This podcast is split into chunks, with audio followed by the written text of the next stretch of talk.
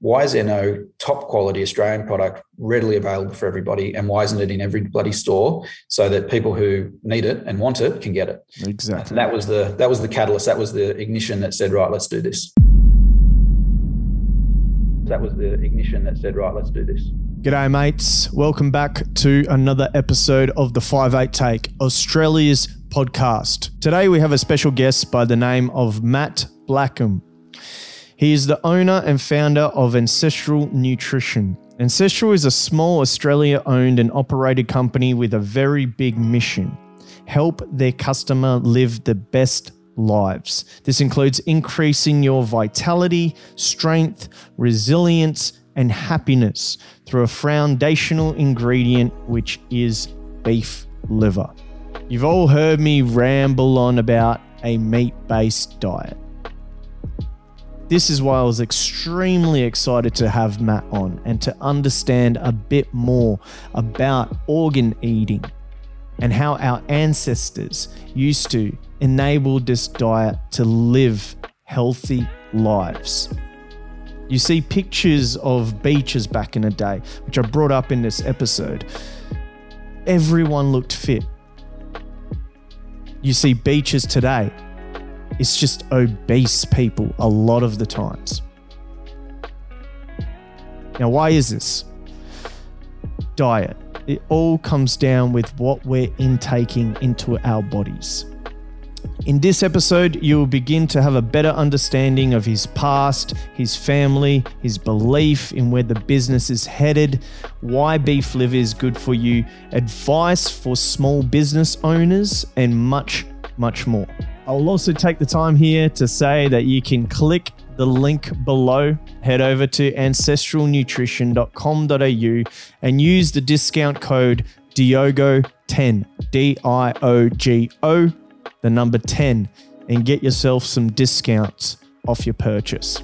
We'll also be stocking possibly two of their major items in our shop, uh, the 58take.shop.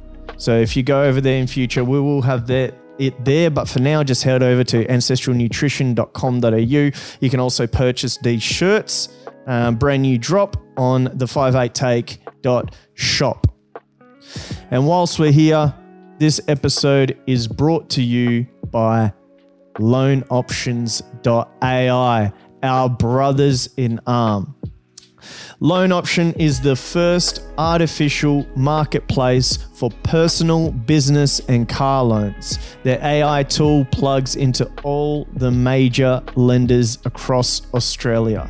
The difference is that they don't just palm you off, they'll assist you all the way through to get the loan you'd like, whether it's car loans, personal loans, business loans, equipment loans, caravan loans, motorcycle loans, marine loans or you want to get yourself a boob job, you can do that too. You can do that too.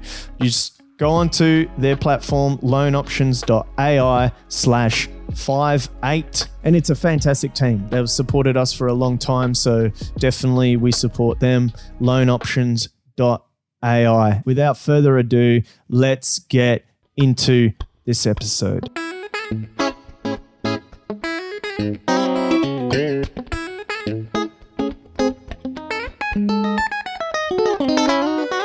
You're listening to the 5-8 Take, Australia's podcast. Eat liver, gain knowledge, and always, tan your balls. Sort of just opening up or, or starting our new manufacturing facility. So, as you can imagine, there's a whole heap of uh, little things that can go uh, for you and against you when you're doing stuff like that. So, teeing all that up and getting everything to run smoothly, just uh, it's a bit of fun but yeah, we're getting there with lights at the end of the tunnel. So we're just about to press the go button on all that.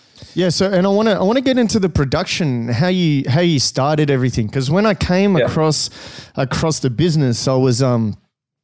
I was like, thank God, and Aussie's doing this. Yeah, because um, I was uh, a little little bit um, with me. So I do Brazilian Jiu Jitsu. Um, actually, this comp ADCC, which is a it's a it's quite a nice competition in uh, in grappling. Um, I was thankful enough that I won it that day. It was just my day. Um, when I was doing that, I I was on a strict carnivore diet. I've changed from that. I've moved a bit um, into fruits, honey, and um, a fat based meat diet, um, which is yeah, it's helped me a lot. I was uh, I did a little vegan stunt um, for a little while there, but uh, yeah, just didn't work for me, mate. Like I was just sloppy in the sparring.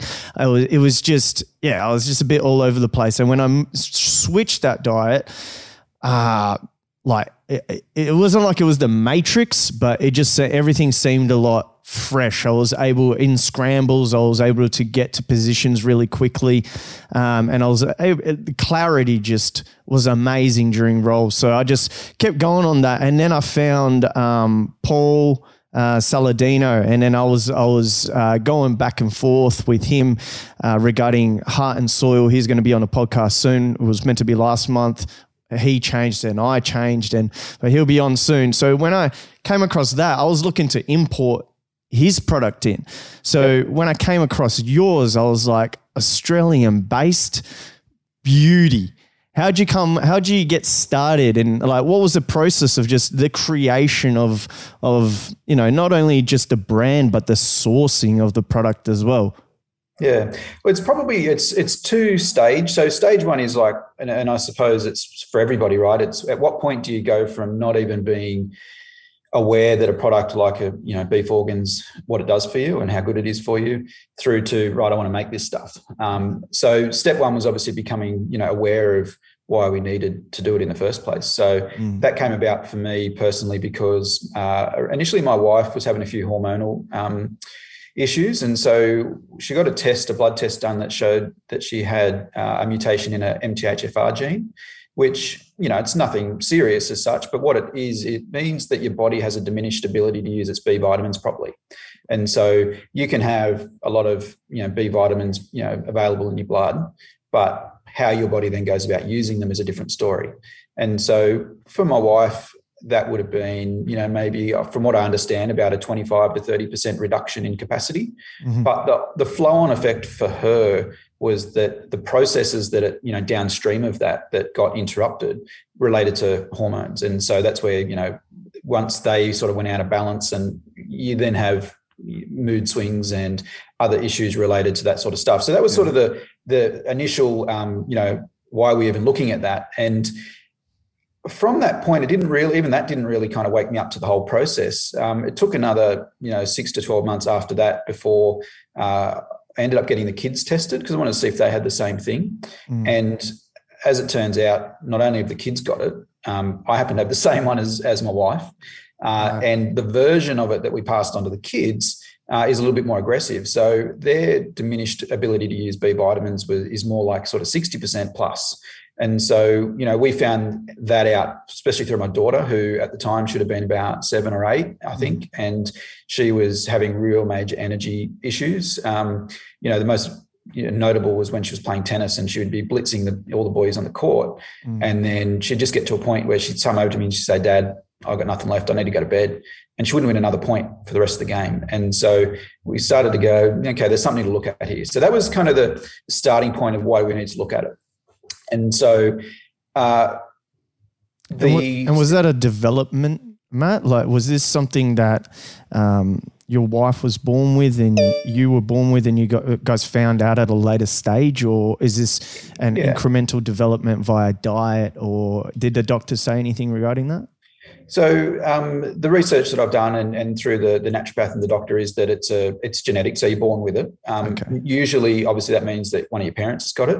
Um, from from the information that I was given by the doctor at the time, that probably in Australia, about fifty percent of the population uh, would have the mutation, but whether or not they have any diminished, you know, B vitamin capacity yeah. is another story because obviously, you know, that presents uh, based on you know the environment and their lifestyle and and, and lots of other things. So, um, but yeah, it's it's something that you're born with. And um, in the case of my wife, if she traces back through her teenage years, you know, she probably thinks, oh well, imagine, if I had been able to address that earlier, how would my life have been different? So that's probably the, the way that we've viewed it.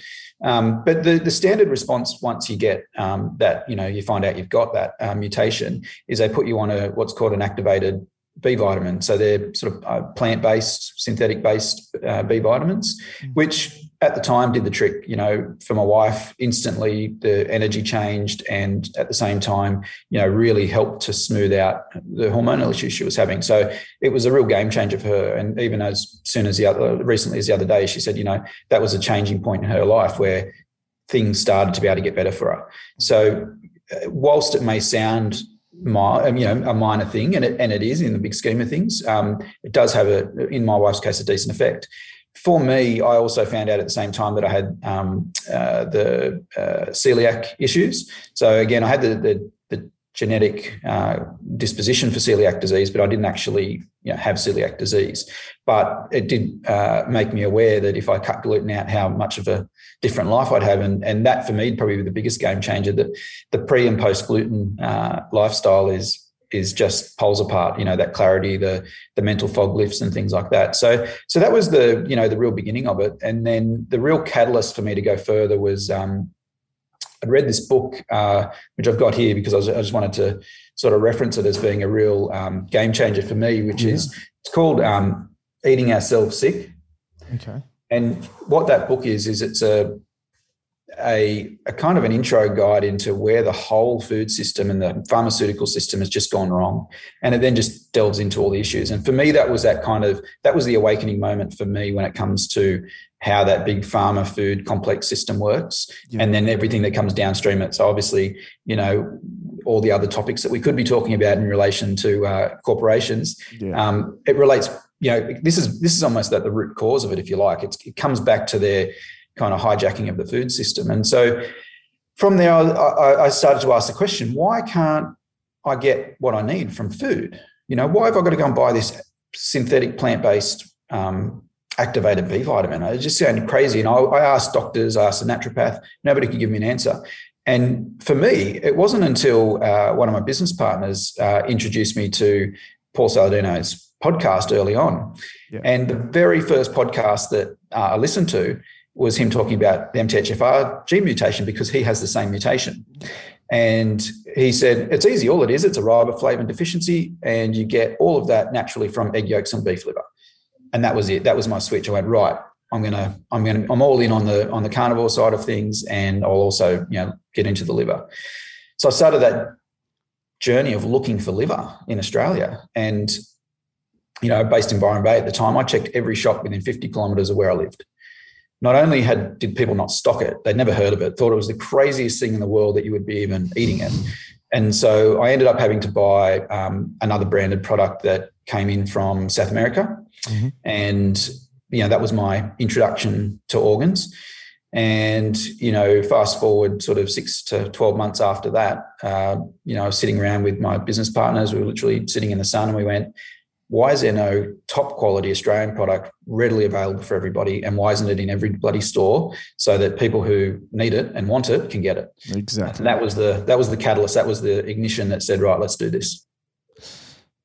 And did you eat any organs prior to that, like in your in your search? Because I've found that too. Um, here, a lot of butchers just aren't stocking it, and then they say that you can you can order it, and then you put an order in to to get it and then you go back the following week and they're like oh, we just don't have it so it just mm. seems like it's something that they're saying so i've i've had to source particular um, farm-based butchers to actually get any beef liver from them. I, I heard there's a regulation actually regarding that, regarding butchers just selling beef liver in general. But was organ something that you you touch base on beforehand, or was it when you found this out you're like, all right, I need to I need to try some organs?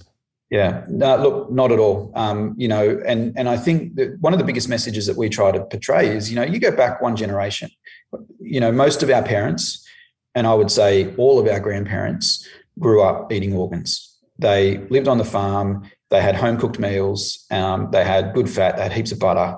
Yeah, lamb chops. You name it. Right? They had it all. The the amount of stories that we hear from older people around what they did eat as a kid you know they talk about the lamb's fry and the brains and the you know listening to these I'd say people, you know, 60 and above, um, re- reminisce about what they and their parents had when they were kids is mind blowing because they were eating the way we are meant to be eating. And um, I'm sure you're aware with, with some of your research already that, you know, you go back to, you know, the 40s and 50s, you know, obesity wasn't really a thing. I mean, yes, there were obese people, but it's not a thing.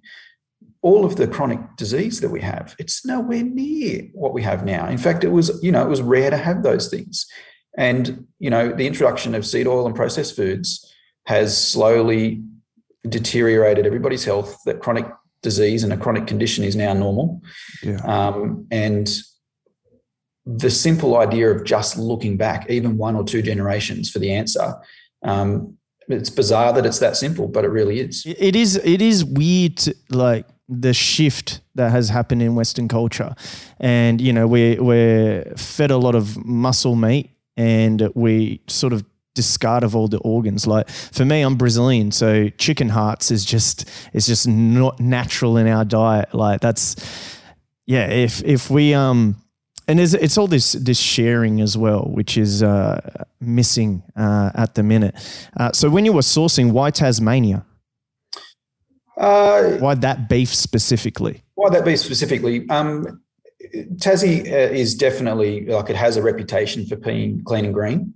Yeah. Um, and for us, that meant that you know we could one we can rely on it knowing that we're getting a good quality clean product. You know, if it's coming from mainland, potentially you could have to look further into whether or not you know the claims are, are what they are. Mm. But you know, Tassie effectively uh, has you know all grass fed finished beef, right? The feedlots aren't down there. So there's a there's an element of getting a higher quality meat. You got the clean, fresh air, all those things combined. So that was the reason that we initially, you know, wanted to go to Tassie. And the sealing of the deal was that you know one of our uh, part of the processing facilities was down there, so it made sense to to tie the two together.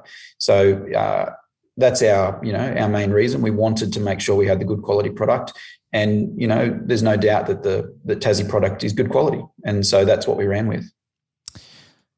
And the the processing plant is that the new one? Is that going to be the, over there as well, or is that?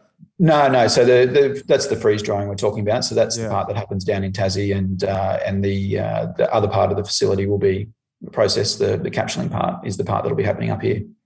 Gotcha, gotcha.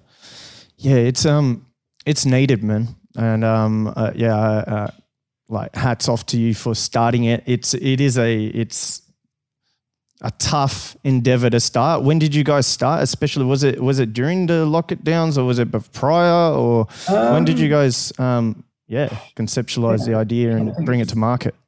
It's about eighteen months ago. Yeah, we launched during COVID. Um, you know, yeah. and it's been going gangbusters. And you know, I suppose it's easy for maybe for a supplement brand to, or you know, a brand that can be perceived as a supplement, even though it's a food, to do well during a health crisis because people are looking for for something to boost their immune system, boost their Very health. True, so yeah. so perhaps that might have actually been a blessing in disguise that you know put more people were receptive because they were looking for something for you know immune boosting and energy boosting and the like. But no, we as I said launched during COVID and it's been you know it's been going great and we've we think that the biggest reason for our success is that we're really trying to keep it simple. We're not trying to you know, there's no smokes and mirrors. It's not snake oil. We're just selling a simple food product that, that in all reality, if we ate like our grandparents do, did, we don't have a product to sell. You know, it's that simple. We're just what we're selling is the convenience of being able to have that low regular dose of something that gives you the most nutrition you can get from anything in the world, um, and give you a base for you to then build off. Now, you know, some people still might want to choose to be uh, obviously not vegan, but vegetarian or, or limit their meat consumption, but use this as a, as a foundation source of their uh, vitamins and minerals, or it might be some at the other end of the spectrum, you know, full carnivore. So, you know, anywhere in between, this product can help out because it just gives you that baseline nutrition value.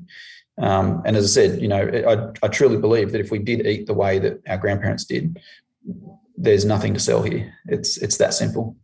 Yeah, because you look at some of those uh, some of those images back in the day of um, people just at the beach and they all seem so healthy, and then you, you look at people at the beach these days, they're just quite obese, yeah. and um, it's clear it's clear that it's it's it's got a lot to do with diet. I um I had uh, Dr. Peter Dingle on. He's uh, Australia's number one gut health specialist when it comes um, to speaking. He's one of uh, the biggest speakers, and he he continuously goes back to gut health and um, the he discusses the health industry uh, versus the the pharmaceutical industry. That's that's not really assisting in um, in in people's health. Do you feel the same? Do you feel like we've been a bit let down by um, pharmaceuticals and and the diets that's pushed upon people? Absolutely. I mean, I would go further than that. I, I wouldn't say it's a letdown. I would say that you know, through vested interest, we've been actively forced into a cycle of poor nutrition that leads to poor health outcomes that feeds you into a pharmaceutical system or a medical system that's designed or if you go to the medical system it's designed to you know prescribe you something that will treat your symptom you then get into the pharmaceutical system you take their product that's designed to try and treat that system uh, symptom and at the end of the day you don't really treat the root cause of the problem and so you then go back home and you start the process again and you keep going around in circles poor poor nutrition to poor health poor medical care into the pharmaceutical system and going around. My view is that you know the vested interests of those you know big food, big pharma, etc., is that that's how they make their money, and there's no there is no reason for that to change. So you know, we, you and I sit here and we can quite clearly see what's happening. And there are many others around the world, and, and the likes of you know, Paul Saladino and um, Shawn Baker. And you know, I look there's a there's a particular blog that I follow. I don't know who's behind it. It's called the Root Cause MD, mm-hmm. who really well articulates this this cycle. And uh, it's clear to those who want to see it. And I, I suppose it's no different to any of those other topics that we as I said, we could be discussing if we really wanted to, where if you want to see what the truth is, it's there to be seen. But if you're not prepared and you want to just close your eyes and keep living uh, a life where you, you don't want to address those hard truths, then you can take that option as well. So that's where I, I firmly believe we're at. I, I, don't believe there's any kind of, you know, it's it's not a uh, unintentional consequence. I believe we're we're stuck in this system. And when he when it comes to um, like thiamine and um, B one and other um, vitamin B intakes. When it comes to vitamin D, you're supposed to have you know moderate um, fat intake when you're taking those capsules to get the best out of them. Does it come the same when it comes to vitamin B? Are you supposed to take it, um, you know, what with a meal that's high fat base, or can you take it without any meal in the morning, maybe? You know, in the afternoon. Um, what's the best way to take uh, intake the beef liver to get the best out of it? Look, um, you can eat it on an empty stomach if you like. There's no no issue with that. Um, you know, I do sometimes. Sometimes when I'm doing fasting, my my thing that I have while I'm fasting is just the organs. Um, being fat soluble vitamins, then obviously having them with something fatty is also handy because it helps them to be absorbed into the fat, and then the body can can use them. So that's always a good thing. Um, as far as like time of day and stuff like that, uh, we always recommend you know either take them in the morning or morning and lunch um, depending on some people's you know predisposition to how they react to foods and things. If they have a full dose at night, it might you know might give them a little bit too much pep, if you know what I mean, before they go to bed. But um, yeah, look, that's sort of the way we we look at it. Is you know morning morning and lunch is probably the the way to go. Um, as I said, you know, for us, it's rather than be you know take a, a, four capsules and just you know have a high. It's not really about that directly. It's about taking four capsules a day uh, over a sustained period so that you're building up that baseline level of nutrition you've got all the raw ingredients for your body to do the things that it needs to do and then you then feed on top of that a really good diet that's you know high in you know ruminant meat ruminant fats um, to me personally i'm sort of similar to you. I'm not a i went through a stage of being a really strict carnivore. Um, but I've, I'm more than happy to have my, you know, root vegetables cooked in tallow. Um, it's funny, the kids, you know, they, uh, they secretly tell you they don't want to eat the, the, tallow and then you give them chips or something that you homemade cooked in tallow and i tell you what they're like oh they're the best chips i've ever had. How did you make them? And then when you tell them well don't tell me that. Just just give them to me next time. But uh, you know it's it's for me, it's that simple, and the fruits as well, and the honey, and all that sort of stuff. So I, am not super strict when it comes to the carnivore side uh, anymore, and I think it's a good way to really reset the system. Um, but you know, whole foods is a really good start. I think anything that's not processed is a really good start. Um, I do avoid all the the greens. Uh, I'm, I'm, no fan of those. Um, but uh, maybe I had that, you know, inbuilt innate thing from a young age because I remember my parents or my mum, you know, feeding me like a roast chicken dinner, and I'd be even at like ten or eleven, right? She she would steam green beans to the point that they were, I'd say, almost grey. and you know, would say, "You got to eat your beans before you go." And I just remember dry reaching at the table. I just did not want to eat those beans. So I, I, it's great now. I feel kind of vindicated in my uh, my, my, my, behavior back then as a kid. I th- I think that as well. Uh, sometimes I'm like, maybe as as children we, were always right about these uh, um, broccolis and whatnot. Because um, yeah, what's I don't. The, what's the saying? Uh, kids and pets never lie. Yeah, exactly. So maybe there maybe there was uh, some truth there, um, but yeah, it's um it's the change that is I've seen in in personally in my body. That's that's where I, I come from when when I discuss these things. There's I there's still this um I don't know this uh, repulsion when it comes uh, to some people regarding this particular topic um, whether that's yeah that's created or not, um, that's something else. But for example, I even raw liver was uh, was something that I ate. So I put up a post, um, just having something that I do normally, just having some raw liver, and the amount of comments and people that just couldn't believe that was baffling to me. Mm. And sure, it's not for everyone, but there's this, there's still this mentality towards even raw food, um, organs, um, and different diets that, uh, to me, has personally assisted me. There's still that holdback. Um, why do you think that is? I think it's because, um, you know, it's something that's not just confined to food and especially the organs. I think it's part of the way society uh, operates now and the way that we intake information and the way we decide what's acceptable in, in, in society. And we've just moved to a point where we've separated ourselves from so many things in life that we probably need to be connected to.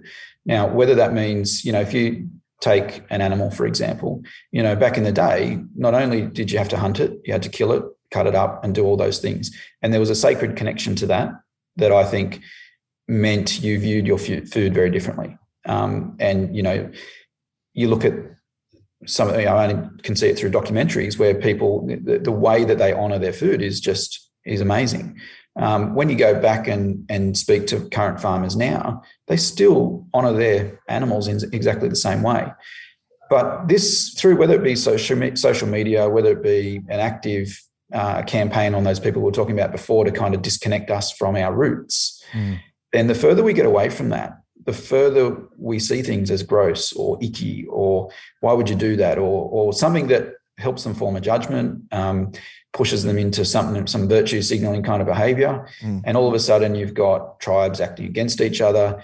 And all of these things are designed to force wedges between us all. And, yeah. you know, the moment you put up a post about eating some liver, you've identified yourself in a particular way as a particular subset of the community. And, you know, they've readily made somebody who's opposite to that in order to come out and, and give you a whack.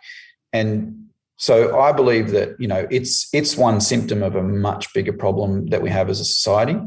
Um, you know, yes, there's nothing wrong with people being different and having different views, but how do we come together and and work together on things? So that's sort of uh, it's probably a long-winded way to answer it, but I but I believe it, it, it lies back at that level. I think there's this really big disconnection from you know our our roots as humans to where we are now.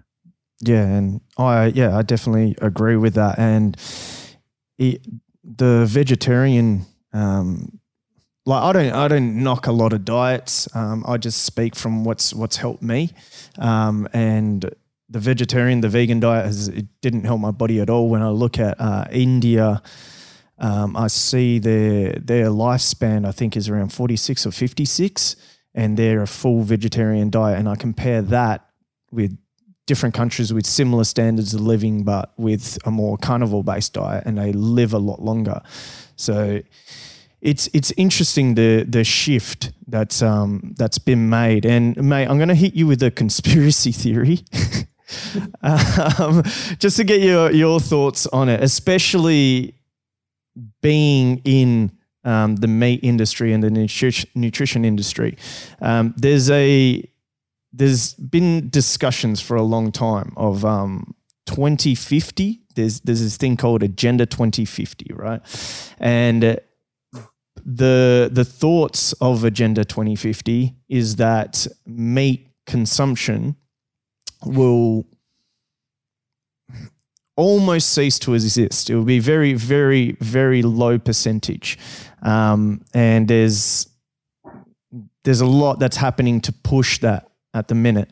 So, looking at th- those discussions that people have, what are your thoughts when it comes to the industry itself, the decline of meat consumption? Um, we've had a slight rise in organ um, discussion in the last two years, which has been fantastic. It's given us a great boost. Um, but in terms of meat consumption itself, it's been at a decline, um, especially in the Western world. What are your thoughts on that? Um, look, I'm aware of the kind of information that you're talking about and what people are, where they're trying to push. I mean, you've only got to look at those international bodies that are, you know, it's it's hiding in plain sight, right? So yeah. it's not as if it's a far stretch to to say that they want to, you know, cut out meat consumption and do those things. Yeah. Um, for me, I, you know, personally think uh, my, my response is good luck because at some point, right, whether it's uh, people that are just never going to change or what or the people that have are going along with the agenda items but unaware of what's really going on. Eventually they might you know cotton on and, and change their mind. But the the significant health problems caused by not having a meat-based diet or an animal-based diet are getting more and more obvious. And I would just say, with the feedback that we get through our customers and people who interact with, with us through social media, there's a really common thread, uh, and and the best way to put it is an ex-vegan. So um, it That's may me. not. That's me, yeah, mate. on, on, the face of it, right? It might not seem like uh, that there's a lot of people shifting back to the animal-based, and maybe we operate in an echo chamber like everybody else. But mm. there's definitely, I have a feeling, there's a lot of people that are uh, you know, turning away from, you know, the vegan and vegetarian lifestyle because they've experienced the health problems that come with it and they're shifting back to an animal based. Once people see the importance of an animal based diet, you know, I, that's where I think, and I say good luck because there'll be an army of people that will never ever allow that to happen. Um, so, but in saying that, there's i think this is where you know as a society maybe as just people in society we can we can make a decision. Which which way are we going to go with this? Are we going to say right i see that they're talking about i don't want it to happen but i'm not really going to do anything active about it versus what can i do actively to try and make a difference? Now you know in your case you've got a podcast right? You can get out and reach people and hopefully every day that goes by there's another person that's aware of what's going on right? So that's a good thing. So that's something that's acting in a way that's you know, trying to fight that from happening. Um, you know, something that I'm doing personally, as an example, um, with my family, is that there's a collective up here that is uh, pitching in to buy a farm through fractional investment.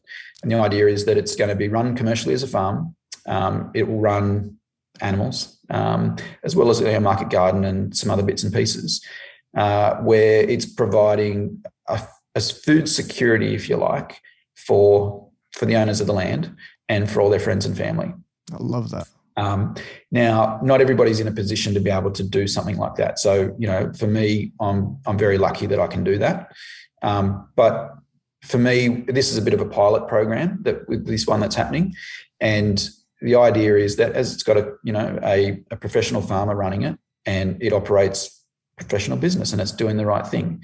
Now, that's securing a group of people some land that we're going to produce animals on. Now, contrast that with somebody whose only source of getting animal products is via the supermarket. Okay. You can see a difference in the risk and the way that would happen. So yes, I agree and I with and and see the the writing on the wall for where some of the, some of these international organizations want to take us. But I think we've also, if we can see it, we've got an opportunity to do something yeah. and, and actively do something. Now, this is my mine is just one example. You know, you, have got the podcast as another example. And there are other people out there doing these things. But if we can all, as a community, do something that is taking a step to stop that from happening or make it harder, then that's how I think we win. That's how I think we turn the tide. That's how we protect ourselves and our families, and that we'll all have access to the things that we think we need. So, as I said, it's uh, it's so hard to, it, or it's very easy to um, to just want to whinge and bitch about it. Yeah. And and yes, part of that is is what is part of the process of going through all this. Um, but I think that you know maybe if you know the more of this kind of stuff that happens, the more of these active steps that we take to say no is is really good. Um, you know, one of the you know obviously the mass formation psychosis has been a a topic of of late, and uh, I was listening to a podcast. I think it was the Dark Horse podcast, and they were great podcast. Uh, yeah, great. It's one of the best. I can't not listen to that podcast. The, they had a, an excerpt from the um, from the book. I think it was a Spanish version of the of the book. But anyway, the the the, the basis was well, what do you do? Like you know, when this psych mass formation is happening, how do you get in the way? What do you got to do?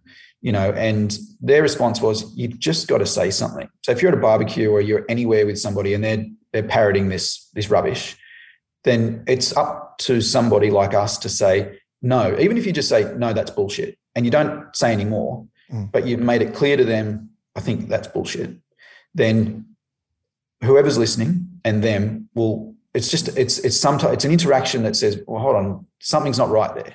And, yeah. and maybe there's an opportunity spark. to yeah, maybe there's an opportunity at that moment to to delve further into it. Maybe there's not. Maybe all you need to do is it's call bullshit at that time. And it might take them three or four months, but they might ruminate on that for mm. a while and then go, I wonder why they said that to me. So, you know, that was that was I think that was Matthias Desmet's um, uh, recommendation. Like, what do you do? How do you? What's the little thing that you can do, even if the only thing you can do is just call bullshit?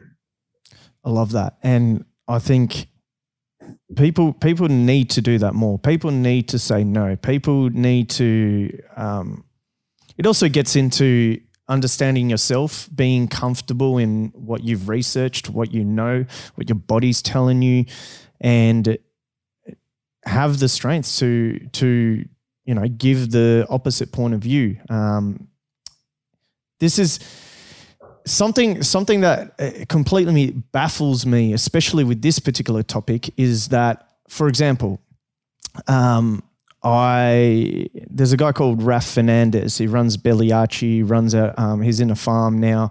Um, it's another content creator sort of in this space. We we were at a barbecue together, um, speaking to some other people, and just the discussion of milk. He's like, "Yeah, uh, I have straight fresh milk from a cow." The other people were just so blown away from that, they just couldn't possibly believe that you can survive um, out of that. There's a guy called um, that does uh, raw experiment is on Instagram. He just eats raw food. Which for me, even myself, he, he's eating a raw chicken, and I'm like, mate, that's that's a bit that's a bit wild. Like that's my, hardcore. my mind can't comprehend that. Like I just see my mind just sees sam- salmonella when he's eating it. But you know, he's done this experiment for uh, nearly 200 days now where he just just eats raw um, everything a tongue whatever whatever whatever it is he eats it he hasn't died um, which is uh, like it just clearly shows that there are things that you know we've been lied to. And there's also does show that clear mass psychosis where we're at a barbecue a person's telling you a a like personal experience that they've had that they continuously do, yet the other mind just rejects it, due to what indoctrination? Yeah, I, th- I, think it's part of it. I, and, you know, the other thing is this whole thing about do I want to live a good life or a safe life? Yeah. And a good life would be I'm given that raw milk a crack. I'll do all these things. And whilst a raw chicken might be a little bit hardcore for me, yeah. um, I'll give all that stuff a crack, right? Because I want to have a good life. If you want to have a perfectly safe life, that's where I think, you know, you go down that track of thinking you're going to die by having raw milk or or not take any risks and then fall into line. Now whether that's part of the formation whether that's indoctrination you know i think it's it's part of the bigger picture. But our our kind of complete adoration for safety is i think a big part of the problem because you know there's so many things that aren't safe that we do that we deem as safe yet there are things that we deem as unsafe that are completely safe that we won't touch. And and there's a real confusion around that. And you know, going back to what you said, even just at the beginning of that, about um, understanding yourself. Uh, there's, you know, I, I, I, briefly listened to one of your prior podcasts and it was around the Christianity and, and things like that. And mm-hmm. For me, I think it's as simple as where do you seek your approval? Where do you seek your um, yeah. your inner peace? do you seek it externally from somebody else? Is it always a requirement for somebody else to provide that that peace, that security, that safety, that um, recognition of being a good person? Does that come externally, mm. or do you find that internally? Now, it doesn't matter what religion. It doesn't matter whether you're not religious at all, whether it's all to do with spiritual spirituality and all these other things.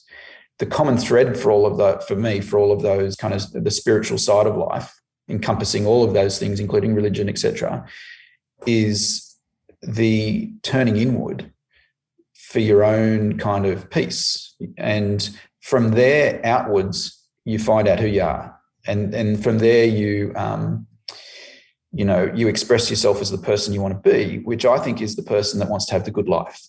Yeah. Is less concerned about safety, is less concerned about what others think. And hence you end up on a path doing things that kind of other people think you're crazy for doing, which I've heard that many times in my life. So you know, this is where it all gets wrapped up together, and it's it's not you know it's it's multifaceted. It's not one issue, but you you know you start piling on all the issues that we've been talking through across this conversation. Yeah. And all of a sudden, if you if you're on the wrong side of the ledger, the way we view it for every one of those items, you can imagine how highly strung somebody would be. Um, and it's hard to break that. Just on that point, do you subscribe to any philosophy? Is there, um, um, or are you a religious person? Is there um, philosophers that you appreciate that you've gotten a lot out of, um, just in terms of philosophy itself?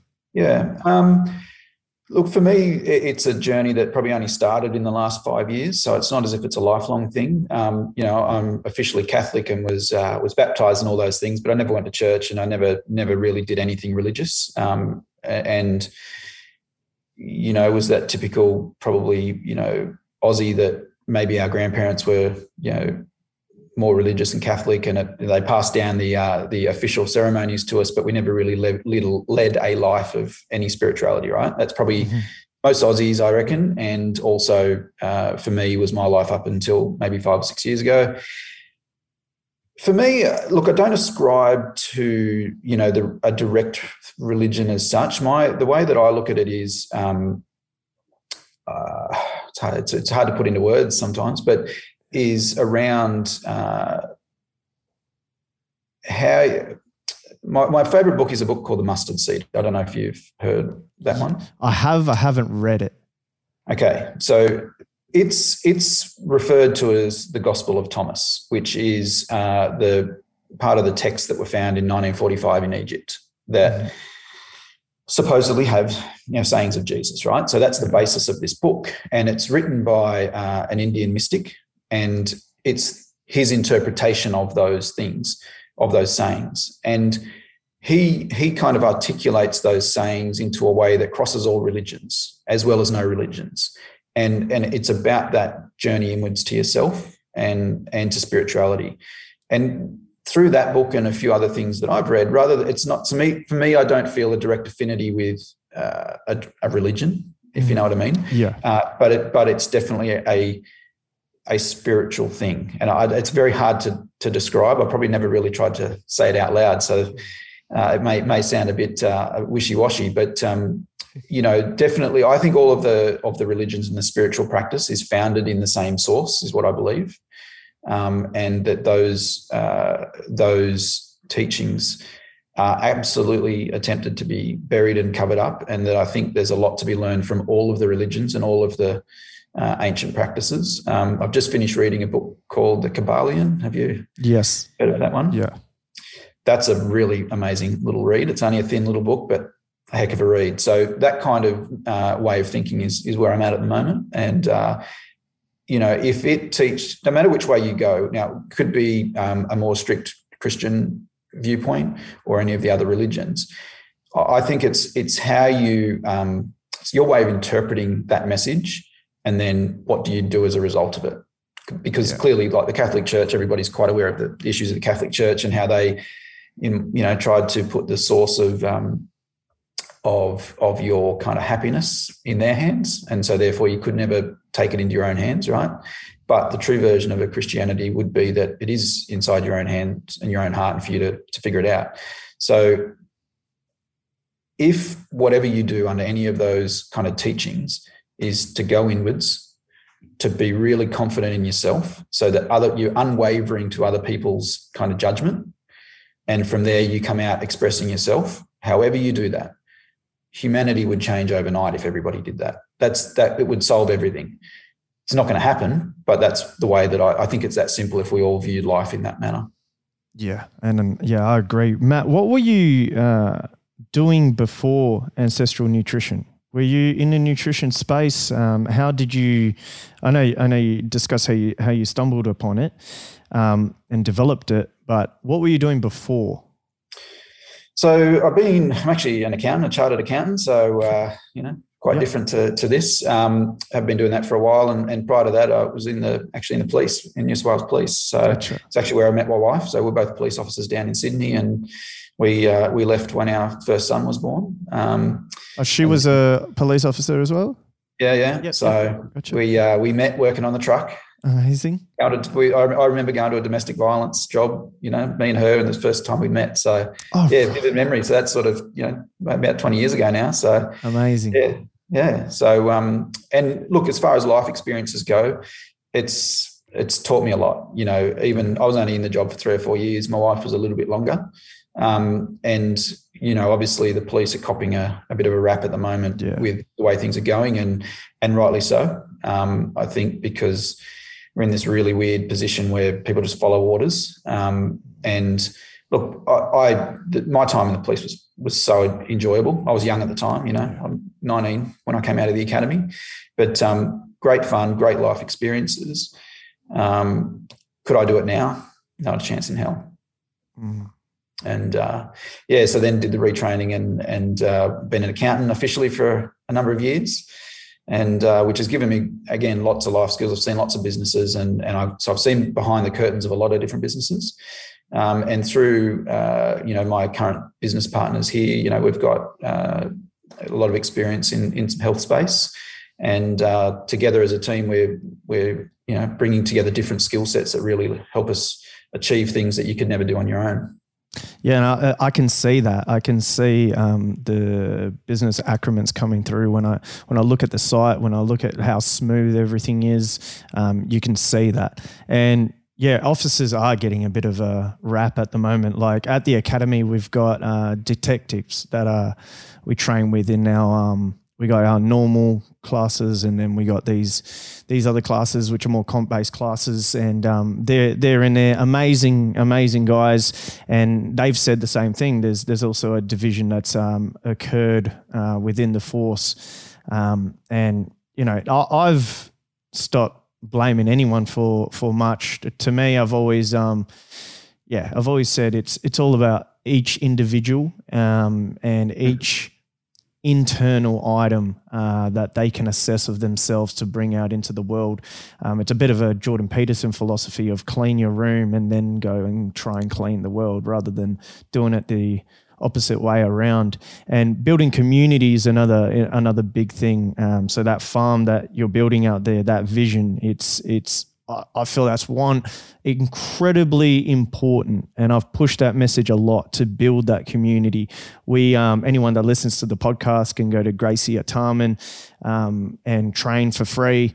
Um, but one of those having that sanctuary that people can go to, feel safe, um, feel that they will get given honest information, um, and they will meet new people uh, is is an amazing, amazing thing. And yeah, I commend you for that. Um, and you know, trying to expand things and expand things uh, community based. Do you guys do events at Ancestral Nutrition? Uh, we were going to. That was all on the cards, and then COVID threw yeah. the spanner in the works. So, so and firstly, thank you mm. for the words you just said about the business. That's uh, very much appreciated. Um, the we had plans to do some stuff in WA. We were we were really were going to uh, you know hit the huskings as they say, and then borders closed, and and so it's kind of you know put had put a stifling on all of that, and we just never kicked off some of those. But it's definitely on our radar. We've got the skill set for presentations, and uh, you know it's something that we absolutely want and are planning to do. But it's a case of you know working out when, where, how, what, and all those sort of things. So uh, yeah, watch this space. I would I would expect and hope that we'll be actively participating. But as you were just saying, you know, community is the most important thing. Community is the way that I think we overcome all of the shenanigans. Um, you know, uh, everybody has said this a million times. It's not my thoughts, but you know, social media is designed to make you feel like you got a lot of friends, but you got nobody. Um, yeah. And so you're really just isolated to become an individual person seeking that external kind of satisfaction, or sorry, yeah. external approval. Yeah. Um, whereas the moment you get a community together, all of those things break down, all of those narratives fall apart, and people operate, you know, from that kindness. And so you're right. Uh, community is the only way for for us to save ourselves, if you like. And Matt, where can um, where can people go to to you're across how many stores in New South Wales? Around forty five or something. Is that right? Yeah, look, I, at last count, it, I haven't looked at it recently, but yeah, look, we're um, we are definitely well covered across the eastern seaboard. Um, we have just picked up a distributor that's going to help us further with South Australia, Northern Territory, and WA. So um, that's really exciting for us because actually have we have a lot of WA customers, which is uh, fantastic. So there's a, a, big drive for you know organs over there. So um, hopefully we'll be in a lot more stores in those places shortly. Um, but as far as you know where to go and things like that, we, have got uh, on our on our little whiteboard of planning uh, a little community that we want to build because the information that people have got is just so confusing. So to be able to try and just you know bring things together, keep it simple. Um, you know, one of the things that we uh, are looking to develop, and uh, we haven't haven't kicked it off yet, is something as simple as an app for when you go shopping that identifies things full of seed oil that you don't know about. So look, it's it's nothing too fancy, but you you know you look at uh, any of those fitness apps where you can log your food, right? Yeah. We want it to be as simple as a traffic light system that they can look up the food. So they go there and they, if they don't understand why that um, packet of potato chips is on the is a is a red light, you know, we'll tell them why. But the, the concept of just being able to go to the shops and have a traffic light system. Yes, you can have this one as much as you like be careful with that one, don't overdo it, or these are a, red light no, is something we want to build as part of our little community basis so that we can help spread that message and people can, you know, make little improvements because if they, you know, if we cut out the seed oil, we cut out the processed foods, we get rid of, you know, that rubbish sugar, replace that with nutrient dense food. So replace empty calories with nutrient full calories that's a pretty significant shift that we think we can make in the world. And you know, hopefully, we'll get this little app developed um, as a little traffic light system so that people who, because that's the, the most common question we get is, can I have this? Can I have that? Why can't I have this? And so we, that would be a really you know, simple way for us to, to do that. So watch this space on something like that. Mate, I, I love that because do you think those five star things are bullshit or what are you, what's your thoughts on them? Is that, is that the, the thoughts behind really, creating yeah. it all or what do you reckon? Look, I, I for me, um, the five star or the star rating system is no different to the the health the heart tick. It's no different to um, organic certification. It's it's a body that collects money to do something, and you know all those sort of things. And I, I think with the star rating, it might be slightly different because it's more about you know get your scoring and all the rest of it. But at the end of the day, you know, if you ascribe to the viewpoint that we do for, for food and nutrition, then that star system is is inverted. It's the wrong way around. And so, you know, it's completely driven by vested interest, clearly. Um, and so therefore you're never going to get right information. You know, to, to be able to pull off a, a, sugary breakfast cereal and say that when you pour milk on it, it gets five stars. yeah, blow, it blows blows my mind, mate. You just said something that's uh, um, quite big. Uh, organic certification is bullshit. Elaborate. Not, it's probably not to say that it's bullshit. That's probably not the right way to, to to put it. What it is is that you know, obviously, organic is super important. You know, we know like we're sourcing organic stuff. That's yeah. that's a, a no uh, non-negotiable for us.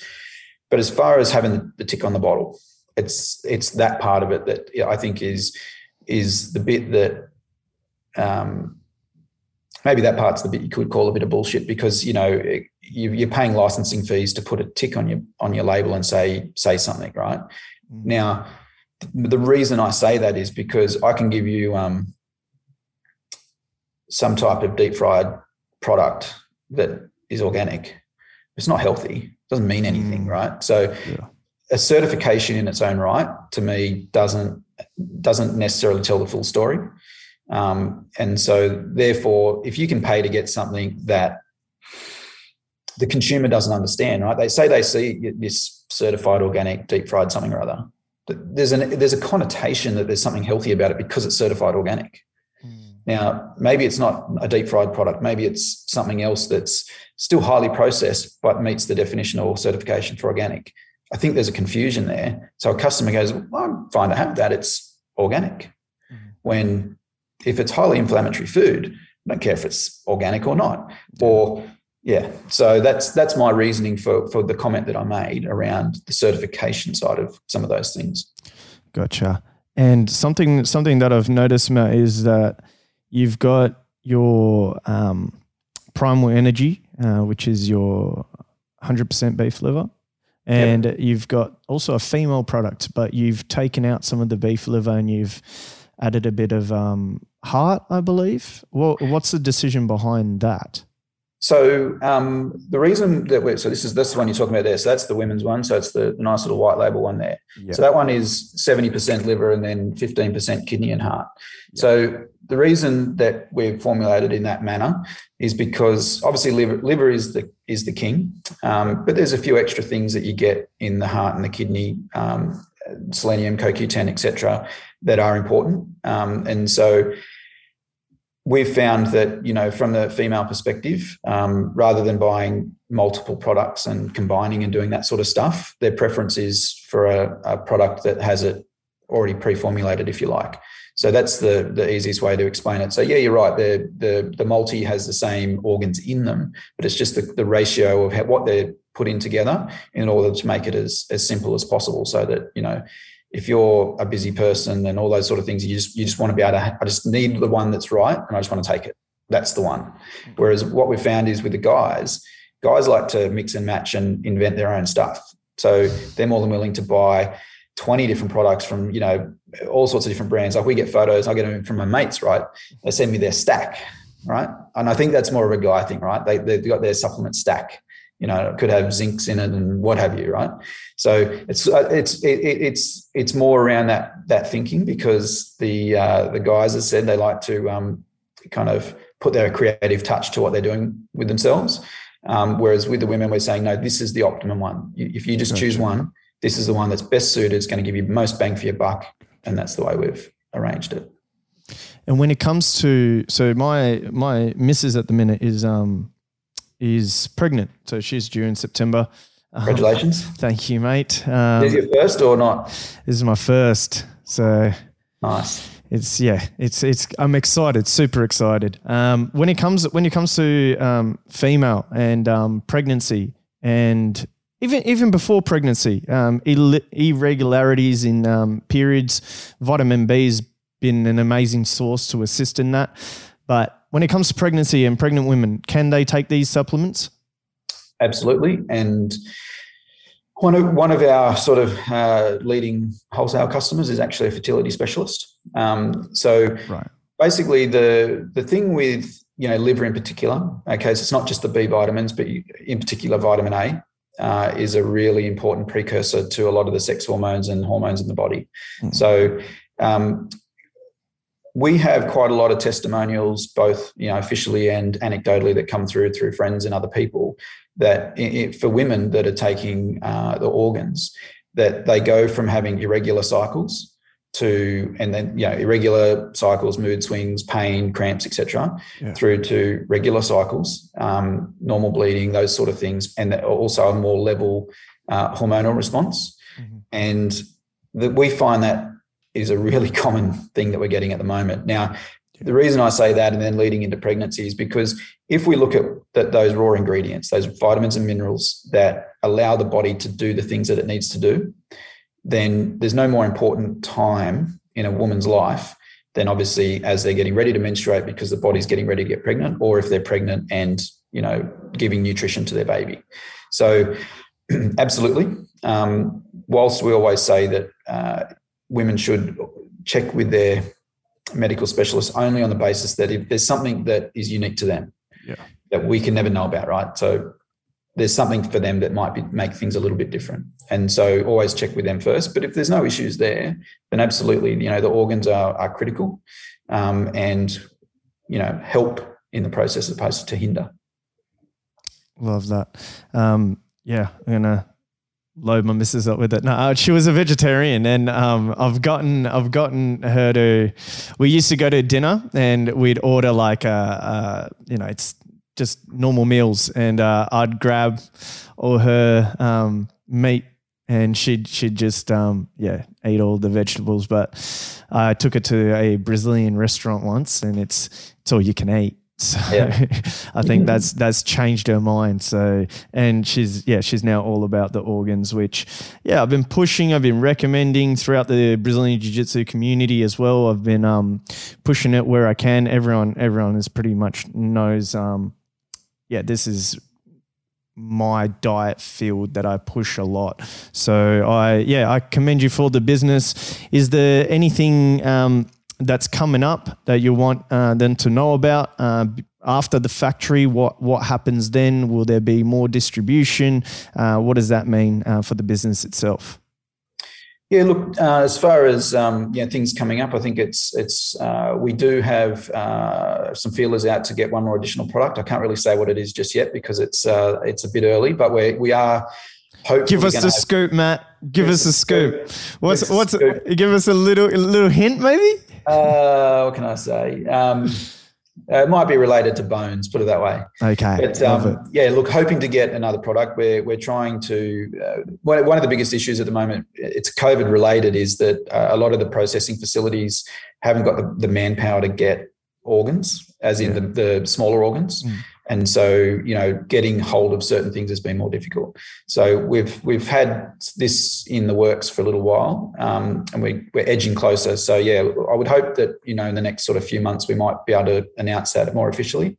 But um, so yeah so there is something in the works hopefully sooner rather than later but there's there's so many supply constraints at the moment that yeah. some of that's out of our hands. But um, yeah so that's probably the that's your little scoop. But um, the uh, what was the other question? It was there, and so that one that's coming up, uh, the plant. Um, so that's that's the future item that's coming up. Oh, yeah. The the production, um, yeah, the how the plant assists on, on that end of things, and just actually also just to add on as we finish off for um, business individuals, we we do have a lot of um, people that listen that have either look to start businesses or have created small communities um, during this time and um, just some advice for them as well uh, to finish off, that would be fantastic, mate.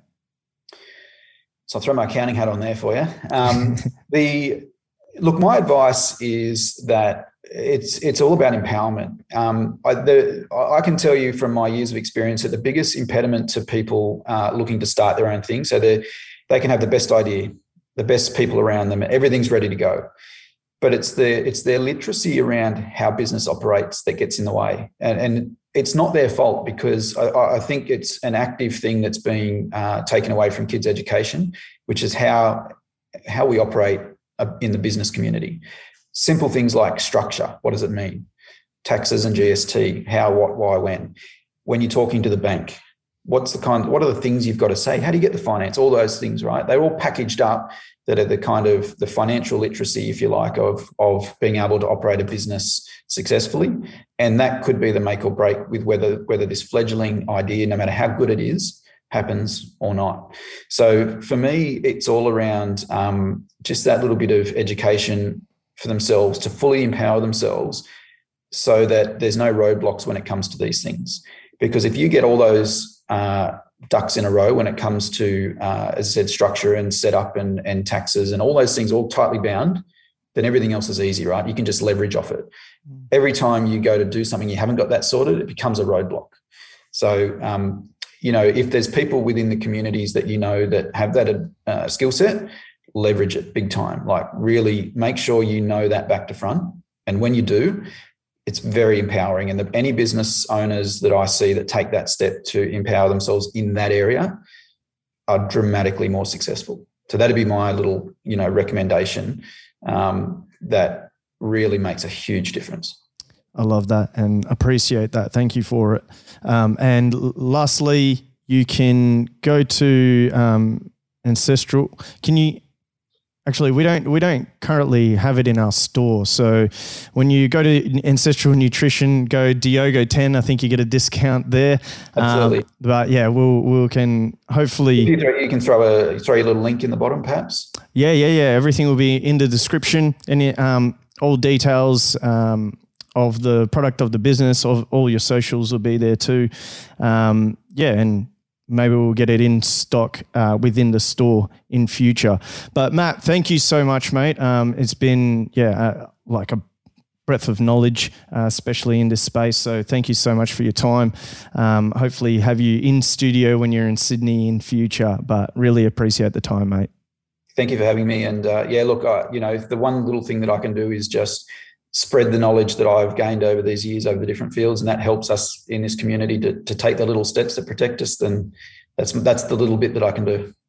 Love that. Thank you, mate. Appreciate you. Cheers, mate. Thank you.